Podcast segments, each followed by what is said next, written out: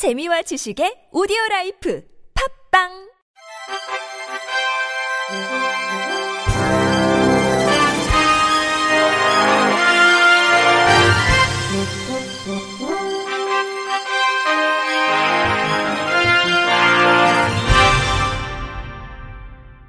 청취자 여러분 안녕하십니까? 4월 13일 월요일 KBRC 뉴스입니다.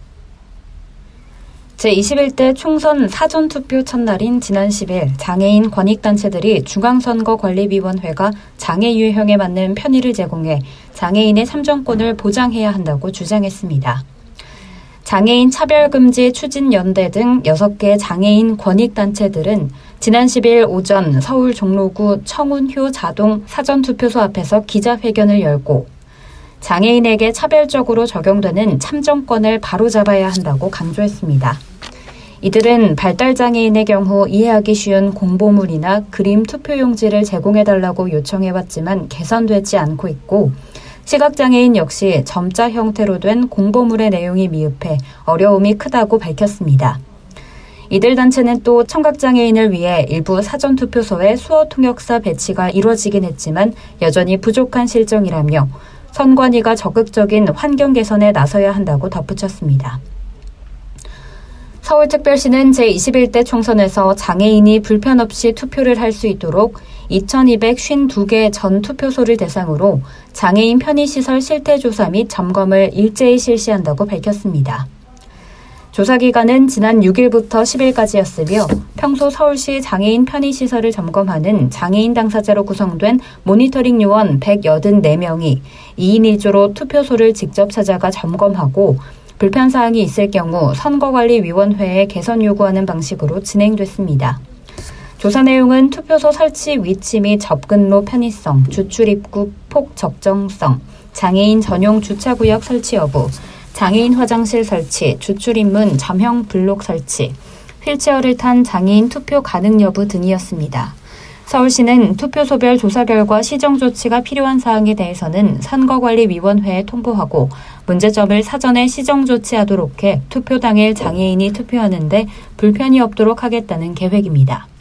서울시 정진우 복지기획관은 장애인 당사자로 구성된 모니터링 요원이 투표소별 장애인 편의시설을 점검하기 때문에 장애인의 눈높이에서 조사가 가능하다며 사전에 불편한 사항을 차단해 장애인의 선거 참여 활성화 및 투표권 행사에 어려움이 없도록 노력하겠다고 말했습니다. 인천 연수구는 송도 국제도시 인천 글로벌 캠퍼스 기숙사에서 자가 격리 중이던 62살 활동 지원사가 그제 코로나19 확진 판정을 받아 인천시 의료원으로 옮겨졌다고 밝혔습니다.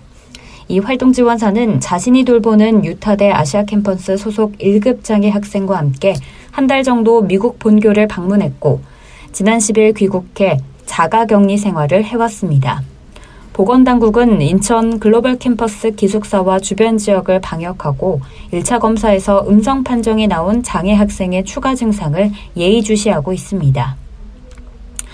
한국장애인 고용공단이 고용노동부가 주관하는 공공기관 안전활동 수준평가 결과 A등급을 확정받았습니다. 공단이 획득한 점수는 837.96점으로 공공기관 전체 평균 점수인 723.51점과 36개 그룹 평점인 725.11점을 모두 웃도는 수치입니다. 조종란 공단 이사장은 장애인 고객들의 안전보건 관리를 위해 최선의 노력을 다할, 다한 결과라면서 안전보건 관리에 완벽이란 없는 만큼 부족한 부분을 끊임없이 보완해 나가겠다고 말했습니다. 장애인 고용을 촉진하기 위해 정부가 기업에 지급하는 장애인 고용장려금을 부정수급한 사례가 적발됐습니다. 국무조정실 정부합동 부패예방 추진단이 지난해 10월부터 12월까지 107개 사업장의 장애인 고용장려금 집행 실태를 점검한 결과 22개 업체가 고용장려금과 중복으로 받을 수 없는 다른 보조금을 함께 받아 4,200만 원을 부당 수령한 것으로 나타났습니다. 또 장애인 표준 사업장에 지급되는 무상 지원금을 신청하면서 구매한 물품의 견적을 부풀리고 허위 세금 계산서를 사용하는 방법 등으로 5억 원을 부당 수령한 곳도 있었습니다. 정부는 이번에 적발된 업체들이 챙긴 5억 5천 5백만 원을 환수하기로 하고 견적 부풀리기 등으로 5억 원을 빼돌린 업체는 수사를 의뢰했다고 밝혔습니다. 법원이 시각장애인에게 점자 판결문을 제공하기로 했습니다. 아울러 판결문 외에 기일 통지서 등 소송 당사자에게 제공되는 문서들도 점자로 변환해 제공하기로 했습니다. 법원은 지난 9일 열린 제5차 사법행정자문회의에서 이같이 결정하고 외부기관과 협약을 맺어 점자 판결문 서비스를 제공하기로 했습니다. 자문회의는 시행 결과 및 수요를 면밀히 분석한 뒤 법원 자체적으로 시설과 인력을 갖추고 변환 업무를 직접 담당하도록 검토할 것이라고 밝혔습니다. 앞서 법원은 점자 기계 등이 갖춰져 있지 않다는 이유로 시각장애인에게 점자 판결문을 제공할 수 없다는 입장을 표명한 바 있습니다. 한편 점자법에 따르면 공공기관은 시각장애인이 요구하는 경우 일반 활자 문서를 점자 문서로 제공할 의무가 있으며 장애인 차별금지법도 장애인에게 비장애인과 동등한 수준의 사법행정 절차를 제공해야 한다고 규정하고 있습니다. 광주광역시가 제21대 총선을 맞아 노약자나 장애인 등의 이동을 돕기 위해 투표 도우미 신청을 받습니다. 시는 응급구조사나 간호사 등으로 119 안심투표 도우미를 구성해 자택에서 투표소까지 가는 노약자나 장애인들을 도울 예정이라고 밝혔습니다. 119 안심 투표 도우미의 도움을 받기 위해서는 선거일인 오는 15일 오전까지 119 또는 거주지 가까운 소방서에 전화로 신청하면 됩니다. 대전광역시가 오는 15일 국회의원 선거 투표일에 중증장애인 등 거동이 불편한 이들에게 무료로 차량을 지원합니다. 이용 대상은 보행이 불편한 중증 장애인과 65살 이상 거동이 불편한 노약자입니다. 투표 시간인 오전 6시부터 오후 6시까지 전용 택시 등을 이용해 투표장을 오갈 수 있으며 요금은 대전시 선거관리위원회가 전액 부담합니다. 끝으로 날씨입니다. 화요일인 내일은 전국이 맑겠으나 경상 해안에는 바람이 매우 강하게 불겠습니다.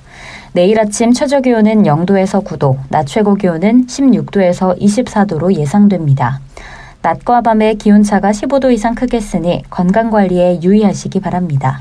이상으로 4월 13일 월요일 KBIC 뉴스를 마칩니다. 지금까지 제작의 류창동, 진행의 김예은이었습니다. 고맙습니다. KBIC.